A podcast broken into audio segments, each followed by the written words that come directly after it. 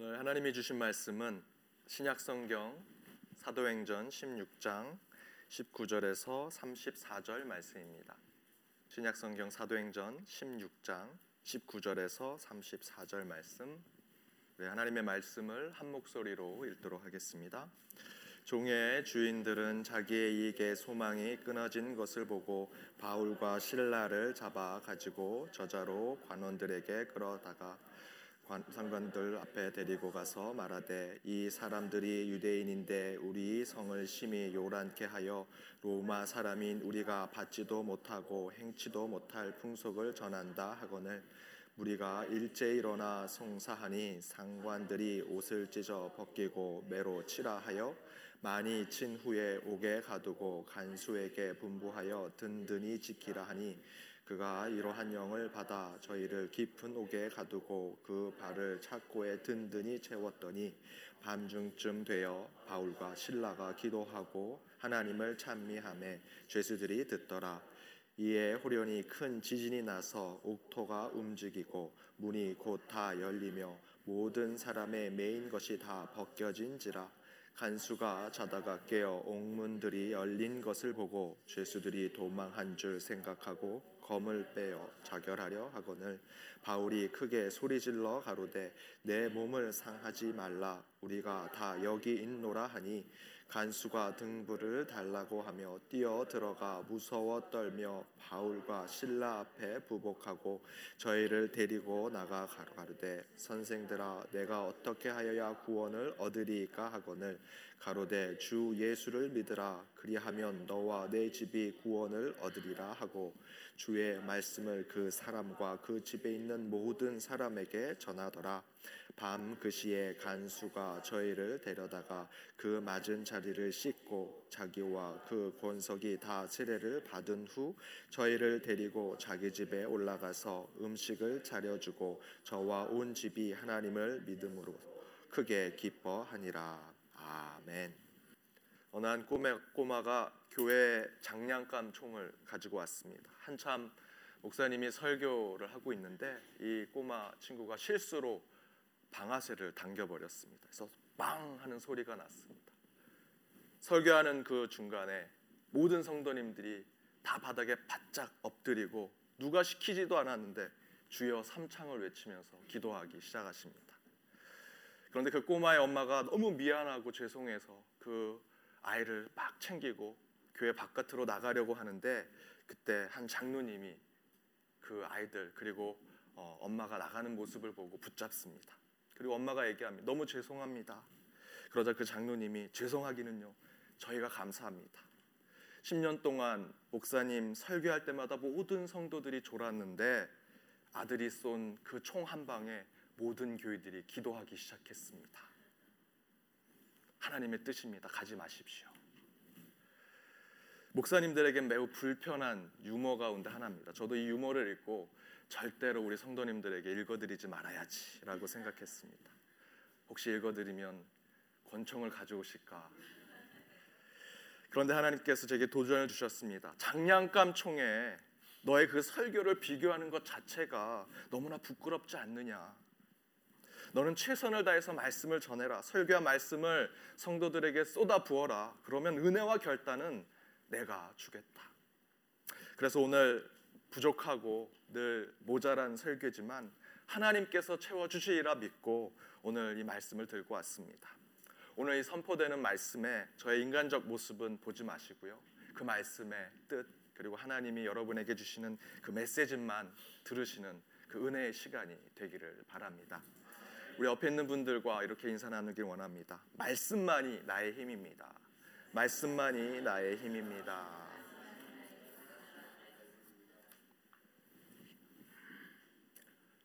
여러분 말씀만이 여러분의 삶에 여러분 한 주의 삶에 힘이 되기를 바랍니다. 말씀을 전하도록 하겠습니다. 오늘은 말씀의 제목 문이라는 말씀의 제목을 함께 나누고자 합니다. 다음에 스크린에 있는 문을 한번 보십시오. 이 문은 이상한 나라의 앨리스라는 어, 루이스 캐럴의 소설 그리고 최근에는 많은 영화로도 나왔는데 어, 이상한 나라의 앨리스라는 영화에 나오는 어, 한 장면입니다. 이상한 나라로 들어가는 문이지요. 앨리스라는 주인공이 어, 토끼 구멍에 그 작은 문으로 들어가면서 자신이 살던 아주 심신하, 심신하고 지루한 그 세계에서 환상과 신비가 가득한 세계로 들어가는 문을 표현하고 있는 것입니다. 이 소설 또 이 영화를 보신 분들은 카드 병정들이 나오고요.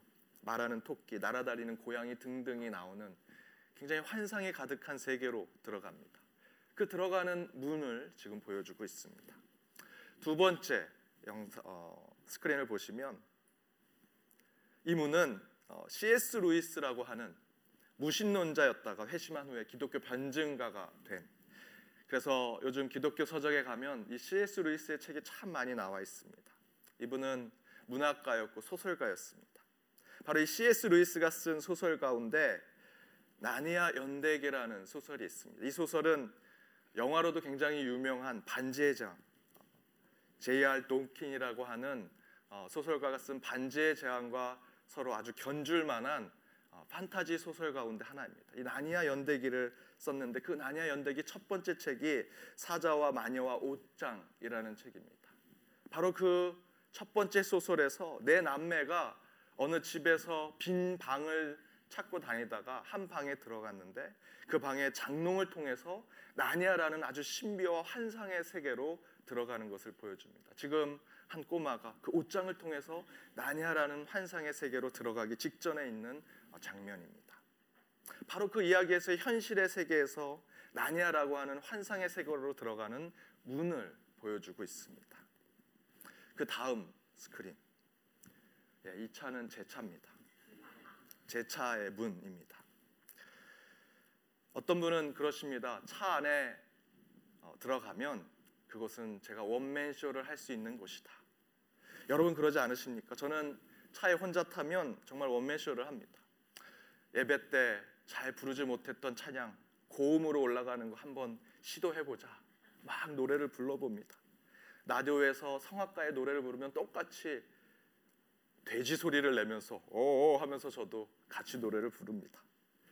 좋아하는 영화 생각하면서 그 영화 대사 성대 묘사 하기도 하고 때로는 설교 연습을 하면서 좋은 아이디어나 메시지가 생각나면 그 자리에서 셀폰을 꺼내서 녹음을 하기도 합니다. 여러분 어떠십니까? 여러분도 저 참 문 안에 들어가면 여러분만의 무대에서 여러분만의 공간을 누리고 계십니까? 저만 그렇게 하는 것 같네요. 여러분 이 문은 어떠십니까? 방금 전에 들어오신 문입니다. 교회 문. 저는 이 문에 들어올 때마다 앞에 설명드렸던 그 두 소설처럼 이 교회 안에서 일어나는 모든 일들이 하나님 나라, 천국과 신비와 환상과 비전과 꿈이 가득한 곳이 되기를 늘 소망하면서 이 문을 들어옵니다. 이 문을 들어올 때마다 기대가 되고 흥분이 되고 가슴이 쿵탕쿵탕 뜁니다. 이상한 나라 또는 나니아와 같은 곳처럼 영적 모험이 가득하고 다이나믹한 스토리가 가득한 곳이 되기를 바라는 마음으로 항상 이 문을 들어옵니다. 여러분 어떠십니까? 사실 우리는 문을 너무나 당연하다라고 생각하며 살아갑니다. 당연히 이 공간에서 저 공간으로 갈 때 그저 지나쳐가는 길목쯤으로 생각하는 것이 문입니다.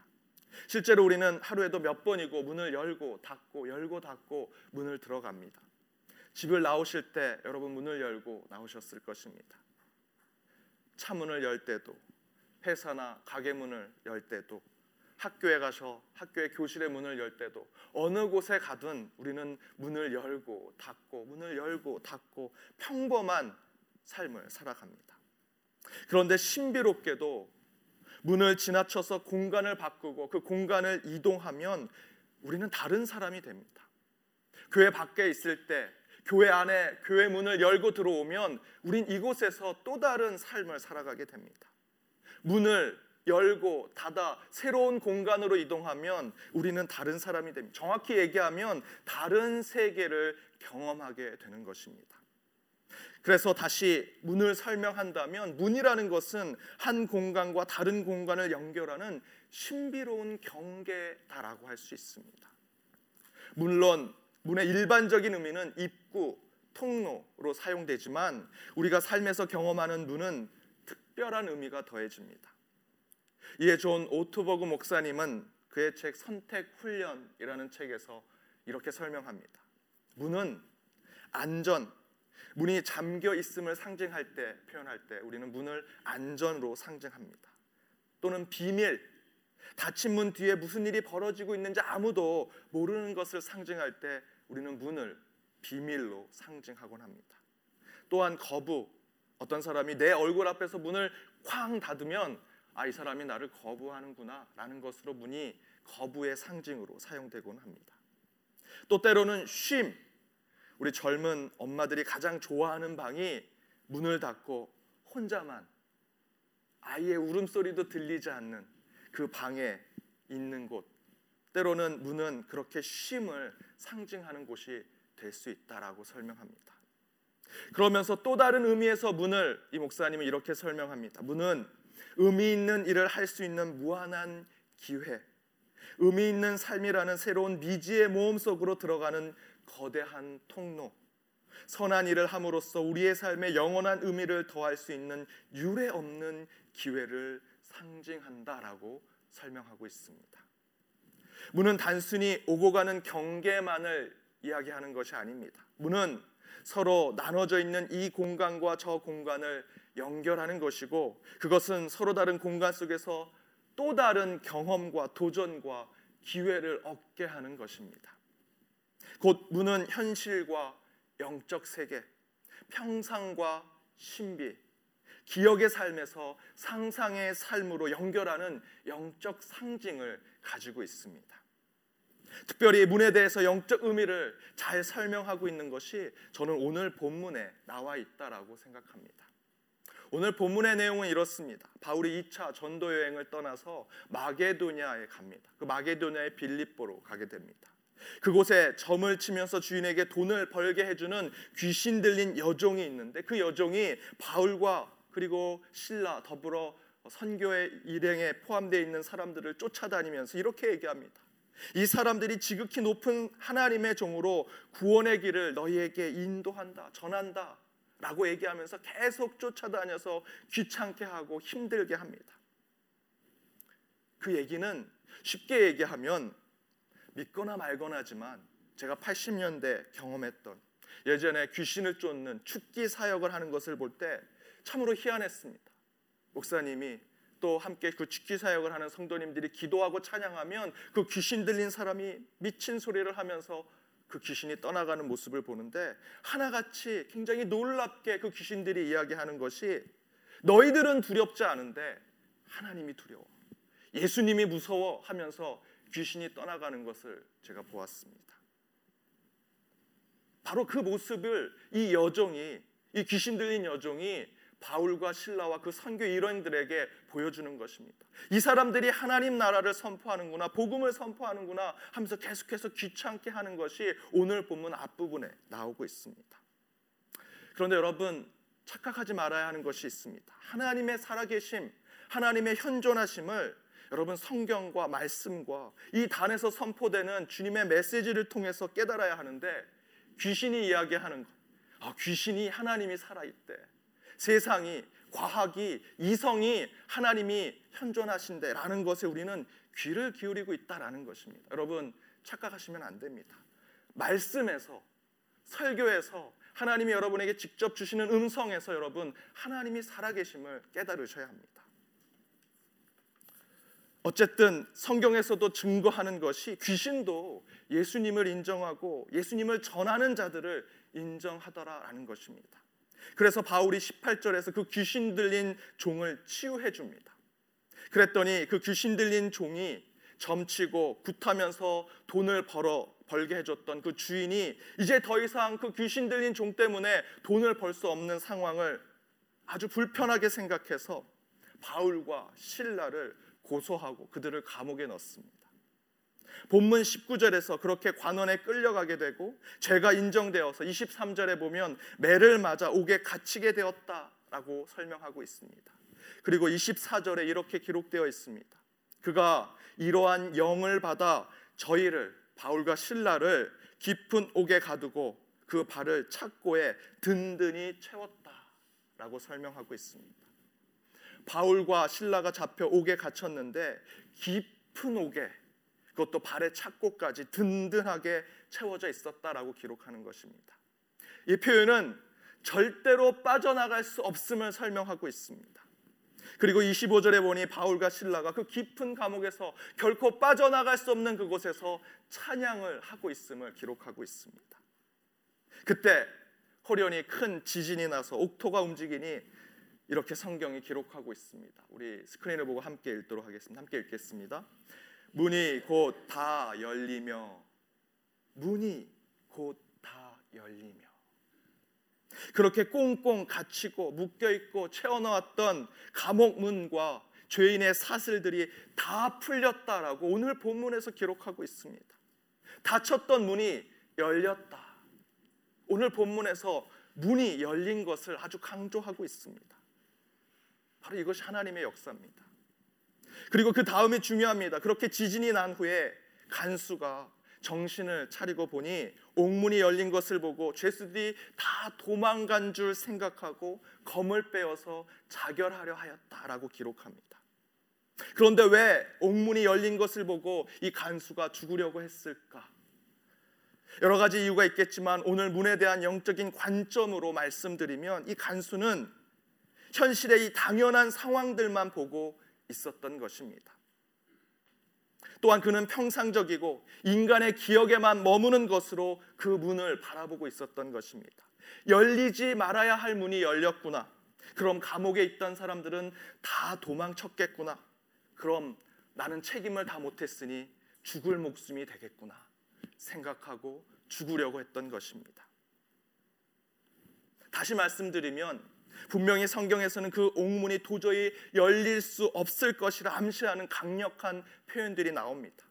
깊은 옥에 발에 착고를 채웠다. 든든히 채웠다라고 기록합니다. 지진을 포함해서 어떤 자연 재해도 열릴 수 없음을 말하는 것입니다. 이처럼 일상, 평범, 당연한 질서에서 옥문은 열리지 않는 것이 정상입니다. 그런데 그 문이 열렸습니다. 그래서 간수는 자살하려고 하는 것입니다. 즉 간수는 그 옥문 너머의 영적인 환상의 세계, 진리의 신비를 보지 못합니다. 그저 내 눈앞에 있는 인간의 기업, 평상과 당연함, 세상에 우리 인간들이 얘기하는 세상의 이치와 세상의 경험만을 보고 판단하고 결정해서 죽기로 선택을 한 것입니다.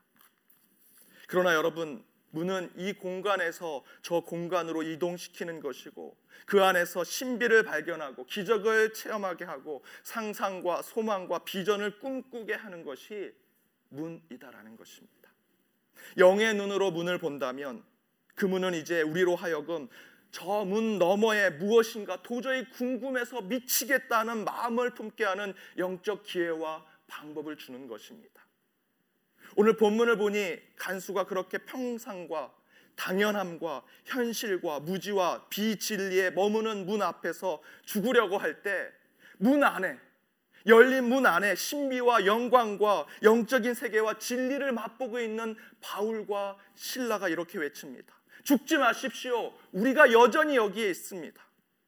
당신은 당연히 우리가 도망갈 것이라 생각했지만 우린 도망가지 않았습니다.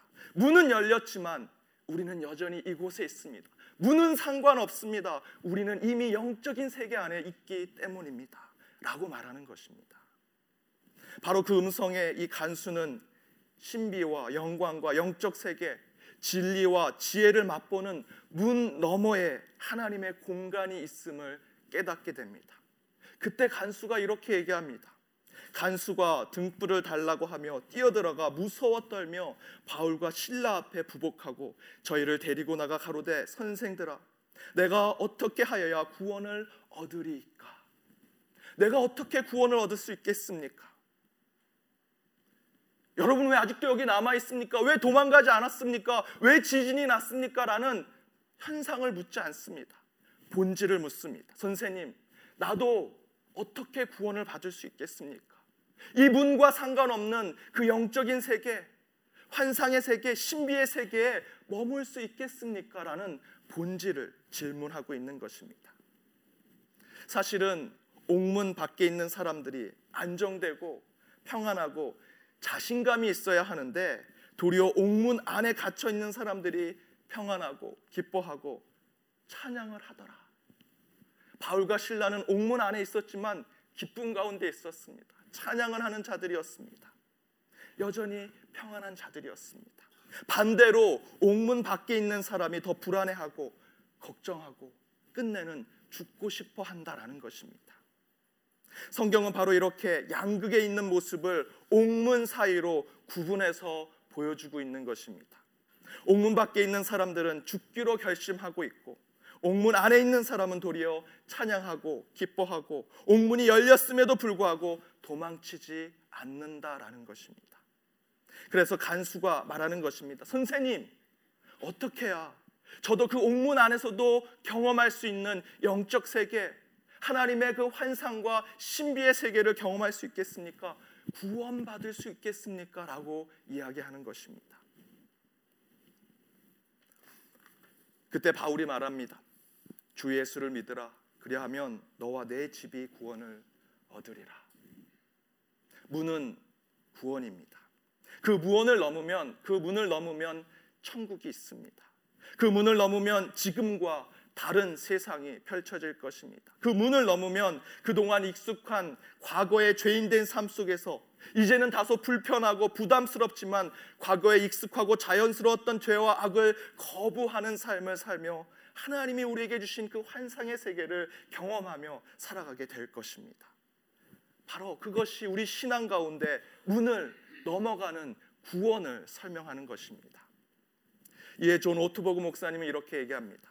문은 위대한 모험 속으로 들어가 하나님의 도구로 쓰일 기회를 갖는 것이다. 문은 위대한 모험 속으로 들어가 하나님의 도구로 쓰일 기회를 갖는 것이다. 문은 위대한 모험을 하게 하는 것입니다. 그리고 그 모험 속에서 하나님의 일을 하게 하고 하나님의 신비를 체험하게 합니다. 그래서 우리 그리스도인들은 그 문을 넘어가야 하고 또한 그 문을 열고 들어가 상상과 비전과 꿈을 꾸며 하나님이 계획하신 세상을 새롭게 창조하는데 하나님과 함께 동역을 해야 합니다. 여러분, 우리는 오늘 본문의 간수처럼 옥문 밖에 있는 자들입니다. 나름 자유가 있습니다. 나름 권리도 있고 나름 먹고 살 수 있는 직업과 삶을 가지고 있습니다. 그런데 하나님께서 그 옥문을 열게 해 주십니다. 옥문 안에 있는 바울과 신라를 위해 옥문을 열게 해 주신 것 같지만 말씀을 잘 읽어 보십시오. 바울과 신라를 위해서 옥문을 연 것이 아닙니다. 오늘 본문 전체를 읽어보면 지진으로 옥문을 열게 하신 하나님의 뜻은 옥문 안에 있는 바울과 신라를 위한 것이 아니라 옥문 밖에 있는 간수를 위한 하나님의 섭리였음을 깨달을 수 있습니다. 옥문 밖에서 늘 평상과 일상과 죄로 자연스럽게 물들어 살던 우리의 삶에 옥문 안에 그 문 안에 하나님의 영적인 환상의 세계, 신비의 세계, 구원의 세계를 경험하게 하시기 위해서 하나님께서 그 옥문 문을 열게 하시고 끝내는 그 간수와 간수의 가족들을 다 구원하시기 위한 하나님의 계획하심이었다라는 것입니다. 그것은 곧 옥문을 열어 간수로 하여금 그동안 익숙했던 세상의 삶을 삶의 너머에 그 문을 들어와 구원과 생명과 진리의 세상으로 들어가게 하심을 하나님의 뜻이 오늘 본문에 나온다라는 것입니다. 사랑하는 여러분, 저와 여러분은 수많은 문을 열고 닫고 살아갈 것입니다. 그런데 특별히 하나님을 믿는 우리에게는 영적인 문이 눈앞에 다가오게 될 것입니다. 영적인 문은 우리를 신비와 영광과 생명과 진리, 마지막에는 구원에 분명하게 이르게 할 것입니다. 따라서 우리는 그 문을 열고 들어가야 합니다.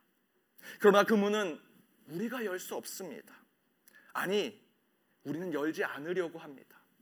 왜냐하면 우리는 이렇게 외치기 때문입니다. 주님, 이곳이 좋사오니 어디로 가야 합니까? 여기가 너무 좋습니다. 배부르고 등 따스하고 적당하게 자유를 누릴 수 있고 나름 괜찮은 직장과 삶을 살아가고 있습니다. 이 정도면 좋습니다. 옥문 안으로 들어갈 필요가 없습니다. 마치 간수처럼 옥문은 내가 잠그는 것이지 열고 들어가는 것이 아닙니다라고 생각하며 우리는 살아갑니다. 하지만 하나님은 그 옥문을 여십니다. 그리고 죄를 죄로 인식하지 못하고 악을 악으로 파악하지 못하는 우리의 현실에 우리의 평상에 우리의 안일한 삶 속에 열려진 문을 넘어 구원을 경험하게 하시고 영적인 세계와 신비와 환상과 생명의 그 공간을 바라보게 하고 계십니다. 여러분, 우리는 그 문을 넘어서 새로운 세상, 주님의 세상 변화와 신비와 구원의 세상에 들어가도록 준비해야 할 것입니다. 문을 여십시오. 문 넘어 그곳으로 들어오십시오. 하나님이 열어주시는 문에 손을 뻗어 문을 열고 구원의 길, 생명의 길, 진리의 길에 그 세상에 들어오는 저와 여러분이 되기를 주님의 이름으로 축원드립니다. 함께 기도하겠습니다. 사랑의 하나님, 수많은 문을 열고 닫고 살아가는 우리의 인생 속에 영적인 문 앞에 저희가 서 있습니다. 그러나 우리에게는 문이 필요 없는 듯합니다. 우리는 오늘 말씀의 간수처럼 직업도 있고 돈도 있고 가족도 있고 나름 외모도 괜찮고 잘 먹고 잘 살고 있기 때문에 굳이 다른 세상 알지 못하는 세상 새로운 세상에 가고자 그 문을 열지 않으려고 하고 있습니다. 그러나 하나님 하나님이 그 옥문을 여신 것처럼 우리 앞에 신비와 구원과 생명과 진리의 길에 들어서는 그 문을 붙잡게 하여 주옵시고 옥문 밖에 평안하고 안일하며 안전된 세상의 삶에 안주하지 않게 하시고 하나님이 주시는 영적인 도전과 싸움과 경주를 하게 하시어 영광과 신비와 구원과 생명을 맛보게 하는 그러한 삶을 살아가게 하여 주옵소서. 문에 들어가게 하시고 그 문으로부터 시작되는 온갖 축복과 지혜를 가운데 하나님만을 찬양하고 오직 주님께 영광 돌리는 삶을 살아가기로 결단하는 저희 모두가 되게 하여 주옵소서. 이 모든 말씀 예수님의 이름으로 기도드립니다. 아멘.